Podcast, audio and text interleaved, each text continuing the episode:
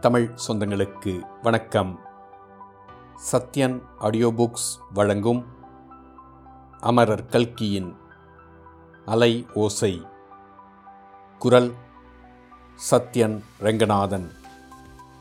இரண்டாம் பாகம். புயல். அத்தியாயம் இரண்டு. ரயில்வே சந்திப்பு. டில்லி ரயில்வே நிலையத்துக்குள் கிராண்ட் ட்ரங்க் எக்ஸ்பிரஸ் பிரவேசித்தபோது பக்கத்து பிளாட்பாரத்தில் நின்று கொண்டிருந்த நூற்றுக்கணக்கான ஜனங்களின் முகங்கள் சீதாவின் கண்களில் தோன்றி மறைந்தன. ஆனால் அவளுடைய கண்களிலோ கவனத்திலோ அந்த முகங்கள் ஒரு கணமும் நிற்கவில்லை. ஒரே ஒரு சுந்தர முகத்தை தன் உள்ளத்தில் உறைந்து ஆத்மாவுடன் கலந்த முகத்தை சீதாவின் கண்கள் ஆர்வத்துடன் தேடின. அந்த முகம் தெரிந்ததும் வசந்தி அதோ அப்பா! என்று சீதா கூச்சலிட்டது. ரயில்வே ஸ்டேஷன் சத்தங்கள் அவ்வளவுக்கும் மேலாக கிரீச் என்று கேட்டது. சவுந்தரராகவனை பார்த்த பிறகும் கூட இந்த சனியன் பிடித்த ரயில் எதற்காக மேலே நகருகிறது என்று சீதாவுக்கு தெரியவில்லை. ராகவன் நின்ற இடத்துக்கு அப்பால் சுமார் முப்பது அடி தூரத்தில் சீதா இருந்த வண்டி போய் நின்றது. வசந்தி அதோ பார் அப்பா வருகிறார் என்று குதூகலித்தாள் சீதா. அப்பா எங்கே? காத்தம்மா. என்றாள் குழந்தை. கூட்டத்தில் இடிபடாமல் நாசுக்காக புகுந்து விலகிக்கொண்டு சீதா இருந்த வண்டியை நோக்கி வந்து கொண்டிருந்த ராகவன் திடீரென்று பாதி வழியில் நின்றான். சீதா இருந்த வண்டிக்கு எதிர்ப்புறத்தில் பிளாட்பாரத்தின் மறுபக்கத்தில் இருந்து ஒரு ரயில் வீல் என்று சத்தமிட்டு கொண்டு புறப்பட்டது. சவுந்தரராகவன் அந்த வண்டியை நோக்கினான். ஒரு கணம் அங்கேயே தயங்கி நின்றான். பிறகு சீதாவை நோக்கி வருவதற்கு பதிலாக எதிர்ப்புறத்தில் புறப்பட்டு கொண்டிருந்த வண்டியை நோக்கி அவசரமாகச் சென்றான். இந்த சமயம் அவன் கூட்டத்தையும் நெருக்கத்தையும் பொருட்படுத்தவில்லை. முட்டி மோதிக்கொண்டும் இடித்து பிடித்து கொண்டும் சென்றான். ராகவன் இலக்கு வைத்து போன ரயில் வண்டியில் பலகனிக்கு அருகில் இரண்டு பெண்கள் உட்கார்ந்திருந்தார்கள். அவர்களில் ஒருத்தியை பார்த்து ராகவன் ஏதோ கேட்டான். அவள் ஏதோ பதில் கூறினாள். இவன் திரும்ப ஏதோ சொன்னான். இதற்குள் ரயில் நகரத் தொடங்கியது. கடைசி கார்டு வண்டி போகிற வரையில் ராகவன் அங்கேயே நின்று போகும் ரயிலையும் பலகனிக்கு வெளியே தெரிந்த அந்த பெண்ணின் முகத்தையும் பார்த்து கொண்டு நின்றான். பிறகு திரும்பி சீதா இருந்த வண்டியை நோக்கி வந்தான். மேலே கூறிய நிகழ்ச்சியை சீதா கண்கொட்டாது ஆர்வத்துடன் பார்த்து கொண்டு நின்றாள். தன்னையும் குழந்தையையும் பார்த்த பிறகு சவுந்தரராகவன் நேரே தங்களிடம் வராமல் எதிர்ப்பக்கத்து ரயிலை நோக்கி போனது சீதாவுக்கு சிறிது ஏமாற்றம் அளித்தது. இன்னொரு ரயிலில் இருந்த பெண்கள் யார் என்பது அவளுக்கு தெரியாது. எனினும் தன்னை விட அவர்களை முக்கியமாக கருதி ராகவன் அங்கே போய் பேசியது சீதாவின் உள்ளத்தில் சுருக் என்ற வேதனையை உண்டாக்கியது. மேற்சொன்னதெல்லாம் அவளுடைய உள்ளத்தின் ஒரு நிமிஷ நேரத்து அனுபவம்தான். ராகவன் அருகில் வந்ததும் மனது ஒரே குதூகலமடைந்தது. வசந்தி அப்பா கிட்ட போ என்று சொல்லிக்கொண்டே குழந்தையை பலகனி வழியாக வெளியே எடுத்து விட்டாள். குழந்தை தாவிக்கொண்டு அப்பாவிடம் சென்றது. ராகவனும் ஆசையோடு வாங்கிக் கொண்டான். ஆனால் அவனுடைய மனது குழந்தையிடம் லயிக்கவில்லை என்பதை அவன் முகம் காட்டியது. பிளாட்பாரத்தில் நடந்த மேற்படி ஒரு நிமிஷ நாடகத்தைப் பற்றி காமாட்சி அம்மாளுக்கு ஒன்றும் தெரியாது. அவள் சாமான் வகைராக்களை சரிபார்த்து வண்டியிலிருந்து இறக்குவதில் முனைந்திருந்தாள். சீதா முதலில் நீ கீழே இறங்கு. சாமான்களை எல்லாம் இறக்கிய பிறகு நான் இறங்குகிறேன் என்றாள் காமாட்சி அம்மாள். சீதா வண்டியிலிருந்து இறங்கினாள். போர்ட்டர்களுக்கு கட்டளை போட்டுக்கொண்டிருந்த சவுந்தரராகவனுக்கு பக்கத்தில் போய் நின்றாள். அவனாக ஏதாவது சொல்லுவான் கேட்பான் என்று எதிர்பார்த்தாள். ஆனால் அவன் ஒன்றும் பேசுகிற வழியாக காணவில்லை. நீங்கள் ஸ்டேஷனுக்கு வருவீர்களா வரமாட்டீர்களா? என்று நானும் அம்மாவும் பந்தயம் போட்டுக்கொண்டு வந்தோம் என்றாள் சீதா. ராகவன் காதில் அது விழுந்ததாகவே தோன்றவில்லை. அவன் மனம் வேறு எங்கேயோ சஞ்சரித்துக் கொண்டிருந்தது. புறப்படுவதற்கு இரண்டு நாளைக்கு முன்பு வசந்திக்கு உடம்பு சரியில்லை. புறப்பட முடியுமோ என்னமோ? என்று பயமாய்ப் போய்விட்டது. என்றாள் சீதா. கொஞ்சம் ராகவனுடைய கவனம் திரும்பியது. வசந்திக்கு என்ன உடம்பு? என்று கேட்டான். அஜீரணம் மாதிரி இருந்தது. குழந்தைகளுக்கு அஜீரணமே வரக்கூடாது. குழந்தைகளுக்கு என்ன விதமான உடம்பு வந்தாலும் அது வளர்ப்பவர்களுடைய தப்புதான் என்று ராகவன் கடுமையான குரலில் கூறினான். தான் ஆரம்பித்த பேச்சு பிசகாய் போய்விட்டதென்பதை அறிந்து சீதா மௌனமானாள். சாமான்கள் இறக்கப்பட்ட பிறகு காமாட்சி அம்மாள் பெஞ்சிகளுக்கு அடியில் குனிந்து பார்த்துவிட்டு ரயிலிலிருந்து இறங்கினாள். ராகவனை அருகில் வந்து பார்த்து ஏண்டாப்பா இப்படி இழைத்து போயிருக்கிறாயே? என்றாள். ஆமாம் அம்மா இழைத்துதான் போய்விட்டேன். இத்தனை நாள் உங்களையெல்லாம் பார்க்காத கவலையினாலேதான் என்றான் ராகவன். இந்தச் சமயத்தில் அதே ரயிலில் வேறொரு வண்டியிலிருந்து இறங்கிய சூர்யா அவர்கள் நிற்கும் இடத்திற்கு சமீபமாய் வந்து சேர்ந்தான். ராகவன் அவனை ஏறிட்டு பார்த்தான். ஆனால் ஒன்றும் பேசவில்லை. போர்ட்டர்களை பார்த்து சாமான்களை எடுங்கள் என்றான். சூர்யாவுடன் ராகவன் பேசாதது சீதாவுக்கு மனக்கஷ்டத்தை அளித்தது. சூர்யாவை கடைக்கண்ணால் பார்த்தாள். அவன் முகத்தில் புன்னகை தவழ்ந்தது. பிறகு மனத்தை தைரியப்படுத்திக் கொண்டு சூர்யாவை உங்களுக்கு தெரியுமோ இல்லையோ? என்று கேட்டாள். எந்த சூர்யாவை? என்றான் சவுந்தரராகவன்.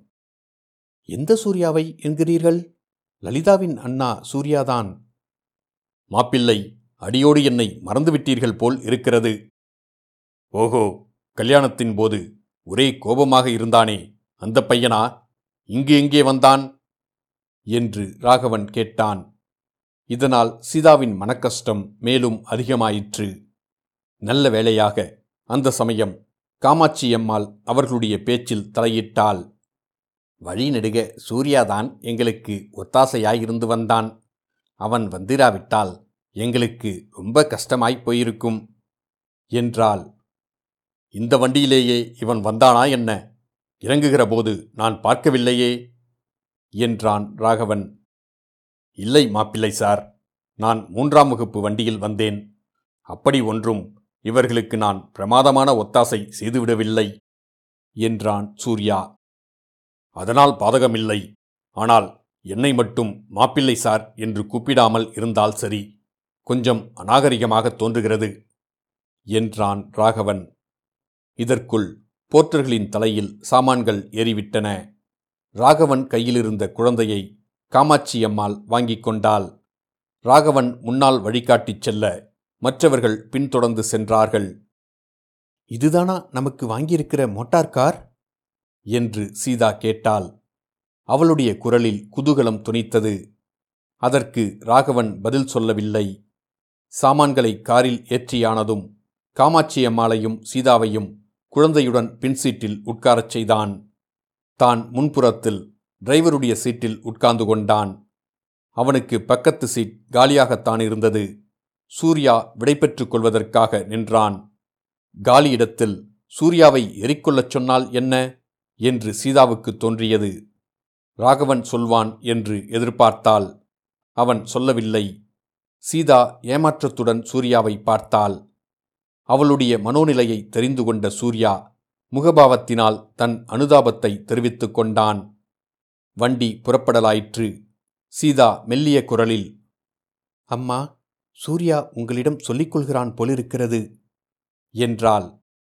காமாட்சி அம்மாள் ஏண்டாப்பா சூர்யா போய் வருகிறாயா? ஊருக்குப் போவதற்குள்ளே ஒரு நாளைக்கு ஆத்துக்கு வந்துவிட்டு போ என்று சொன்னாள். சீதாவுக்கு மாமியாரிடம் நன்றி உணர்ச்சி பொங்கியது. சூர்யா ஆகட்டும் மாமி அவசியம் வந்துவிட்டு போகிறேன். மாப்பிள்ளை உங்களுடைய விலாசம் என்ன? என்று கேட்டான்.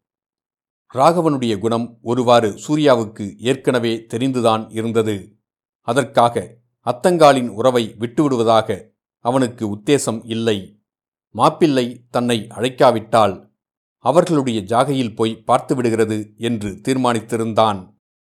நம்பர் எட்டு நாதிர்ஷா ரோடு என்று சொல்லிவிட்டு ராகவன் மோட்டாரை விட்டான். மோட்டார் போகத் தொடங்கியதும் சீதா மறுபடியும் உற்சாகம் கொண்டாள். வசந்தி பார்த்தாயா? அப்பா மோட்டார் ஓட்டுகிறார். என்றாள். நானும் மோட்டார் ஓட்டுவேன். என்றாள் வசந்தி. சீதா கலகலவென்று சிரித்தாள். கேட்டீர்களா அம்மா? உங்கள் பேத்தியின் பேச்சை? இவளும் கார் ஓட்டுவாளாமே? என்றாள். ஓட்டினாலும் ஓட்டுவாள். இவள் பெரியவளாகும் போது உலகத்திலேயே இன்னும் என்னவெல்லாம் அதிசயம் நடக்கப் போகிறதோ? என்றாள் காமாட்சி அம்மாள். ராகவன் அப்போது பேச்சில் தலையிட்டு அம்மா பொம்நாட்டிகள் கார் ஓட்டுகிறது. வரப்போகிற அதிசயம் இல்லை. இப்போதே எத்தனையோ ஸ்திரீகள் கார் ஓட்டுகிறார்கள். ஆனால் வீதிகளில் ஒரே அபாயமாகப் போய்விட்டது. பெண் பிள்ளை ஓட்டுகிற மோட்டார் கார் வருகிறதென்றால் வீதி உடனே காலியாகிவிடுகிறது. ஜனங்கள் அப்படி பயந்து நாலாபுரமும் ஓடி ஒதுங்குகிறார்கள் என்று சொன்னான். ராகவனுடைய நகைச்சுவையை ரசித்து சீதா சிரித்தாள். பழைய அனுபவத்திலிருந்து ராகவனுடைய ஹாஸ்யத்தை புரிந்து கொண்டு சிரிக்காவிட்டால் அவனுக்கு கோபம் வரும் என்பதை சீதா அறிந்திருந்தாள். ஏதாவது புரியாவிட்டால் ராகவன் விளக்கிச் சொல்ல மாட்டான். உன்னிடம் வந்து சொல்லப்போனேனே என்று முடித்து விடுவான் அதனால் அவன் பேச்சு புரிந்தாலும் புரியாவிட்டாலும் சீதா சமயோசிதம் பார்த்து சிரித்து விடுவது வழக்கம். சீதாவின் சிரிப்பு நிற்பதற்குள் டர் என்ற சத்தத்துடன் கார் நின்றது. ராகவன் சட்டென்று பிரேக் போட்டு வண்டியை நிறுத்தினான். வயதான முஸ்லிம் ஸ்திரீ ஒருத்தி உயிர் தப்பினாள். இன்னும் அரையங்குளம் வண்டி நகர்ந்திருந்தால் அந்த முஸ்லிம் ஸ்திரீயின் பேரில் வண்டி மோதி அவளை கீழே தள்ளியிருக்கும். முதலில் காமாட்சி அம்மாளுக்கும் சீதாவுக்கும் விஷயம் இன்னதென்று தெரியவில்லை. தெரிந்து கொண்டதும் அவர்களுக்கு அடிவயிற்றில் நெருப்பு சுட்டது போலிருந்தது. ஏம்மா மோத்தார் நின்னுத்து? என்று கேட்டாள் வசந்தி. மறுபடியும் கார் போக ஆரம்பித்ததும் காமாட்சி அம்மாள் ஏண்டாப்பா மோட்டார் ஓட்டுவதற்கு டிரைவர் வைத்துக் கொள்ளவில்லையா? நீயே எதற்காக ஓட்ட வேண்டும்? என்றாள். டிரைவர் வைத்துக்கொண்டால் சம்பளம் கொடுக்க வேண்டுமே? மாதா மாதம் பணத்துக்கு எங்கே போகிறது? இந்த ஊரிலே டிரைவர்களுக்கு ரொம்ப கிராக்கி என்றான் ராகவன். அப்போது சவுந்தர ராகவனுக்கு மாதம் ஆயிரத்தி இருநூறு ரூபாய் சம்பளம் என்பது அவன் தாயார் மனைவி இருவருக்கும் தெரியும். ஆகையால் பணத்துக்கு எங்கே போகிறது என்று அவன் கேட்டது பரிகாசத்துக்காக என்றே நினைத்தார்கள். சீதா சிரித்தாள். எதற்காகச் சிரிக்கிறாய்? நான் சொல்கிறது வேடிக்கை என்று நினைத்தாயா? என்றான் ராகவன். ஆமாம் என்றாள் சீதா. எதனால் வேடிக்கை என்று உனக்கு தோன்றுகிறது? என்று ராகவன் கேட்டான். மாதம் ஆயிரத்தி இருநூறு ரூபாய் சம்பளம் வருகிறது. டிரைவருக்கு கொடுக்க பணம் இல்லை என்றால் யாராவது நம்புவார்களா? உங்கள் செல்வக்குமாரி வசந்தி கூட நம்ப மாட்டாளே என்றாள் சீதா. பெண்ணையும் உன்னைப் போலவே வளர்த்து கொண்டு வருகிறாயாக்கும் என்றான் ராகவன். அதற்கும் சீதா சிரித்துக்கொண்டே என் மாதிரி வளர்க்காமல் வேறு யார் மாதிரி வளர்க்க வேண்டுமாம்? என்று கேட்டாள். இந்த சந்தர்ப்பத்தில் ராகவன் ஓட்டிய கார் தனக்கு இந்து முஸ்லிம் வேற்றுமை புத்தி கிடையாது என்று நிரூபித்தது. இப்போது ஒரு ஹிந்து ஸ்திரீ மீது அது ஏற பார்த்தது நல்ல வேளையாக ஏறிவிடவில்லை. ஏண்டாப்பா ராகவா இன்னும் மோட்டார் நன்றாக விடுவதற்கு நீ கற்றுக்கொள்ளவில்லை போலிருக்கிறதே. அதற்குள்ளே என்ன அவசரம்? நன்றாய் கற்றுக்கொள்கிற வரையிலாவது டிரைவர் வைத்துக் கொள்ளக்கூடாதா? என்றாள் காமாட்சி அம்மாள். எனக்கு நன்றாய் மோட்டார் விடத் தெரியும் அம்மா. ஆனால் இன்றைக்கு மனது கொஞ்சம் குழப்பமாயிருக்கிறது. அதனால் இன்றைக்கு மனது எதற்காக குழம்ப வேண்டும்? செத்துப்போனதாக நாம் நினைத்து கொண்டிருந்த ஒருவர் திடீரென்று உயிரோடு வந்து நின்றால் மனக்குழப்பம் ஏற்படாதா? அதிலும் தான் தானில்லை என்று சாதிக்க பார்த்தால்? என்ன சொல்கிறாய் ராகவா? எனக்கு அப்படி ஒன்றும் உடம்பு அதிகமில்லையே. நாலு நாளைக்கு இன்ஃப்ளூயன்ஸா சுரமாயிருந்தது. அவ்வளவுதான். ஏண்டி சீதா நீ ஏதாவது எனக்கு உடம்பு ரொம்ப அதிகமாயிருந்தது என்று கடிதம் எழுதிவிட்டாயோ? உங்களுடைய உடம்பை பற்றி நான் எழுதவே இல்லையே. என்றாள் சீதா. நானும் உங்களைச் சொல்லவில்லை அம்மா. உங்களுக்கு உடம்பு அசௌக்கியமாயிருந்த விஷயமே எனக்கு இதுவரைக்கும் தெரியாது. வேறொருவரை பற்றிச் சொன்னேன். அப்படி யார் செத்து பிழைத்து உயிரோடு வந்தது? ரயில்வே ஸ்டேஷனில் நீங்கள் பார்க்கவில்லையா? நான் பார்க்கவில்லையே. எந்த ரயில்வே ஸ்டேஷனில்? டில்லி ஸ்டேஷனில்தான். உங்கள் வண்டி வந்து நின்றதும் எதிர்ப்புறத்தில் ஒரு வண்டி புறப்பட்டது. அதிலே பார்க்கவில்லையா? நான் ஒன்றும் பார்க்கவில்லை. அதில் யார் போனது? அப்புறம் சொல்கிறேன் என்றான் ராகவன். காமாட்சி அம்மாள் எதிர்ப்புறத்து ரயிலை பார்க்கவில்லைதான்.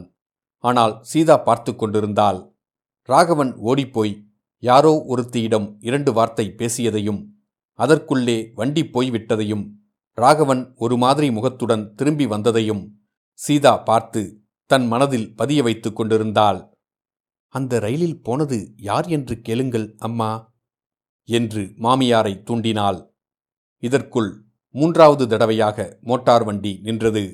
சடக்கென்று நின்றபடியால் மறுபடியும் மாமியாருக்கும் மருமகளுக்கும் பயம் உண்டாயிற்று. என்ன என்ன? என்றார்கள். ஒன்றுமில்லை வீடு வந்துவிட்டது என்றான் ராகவன்.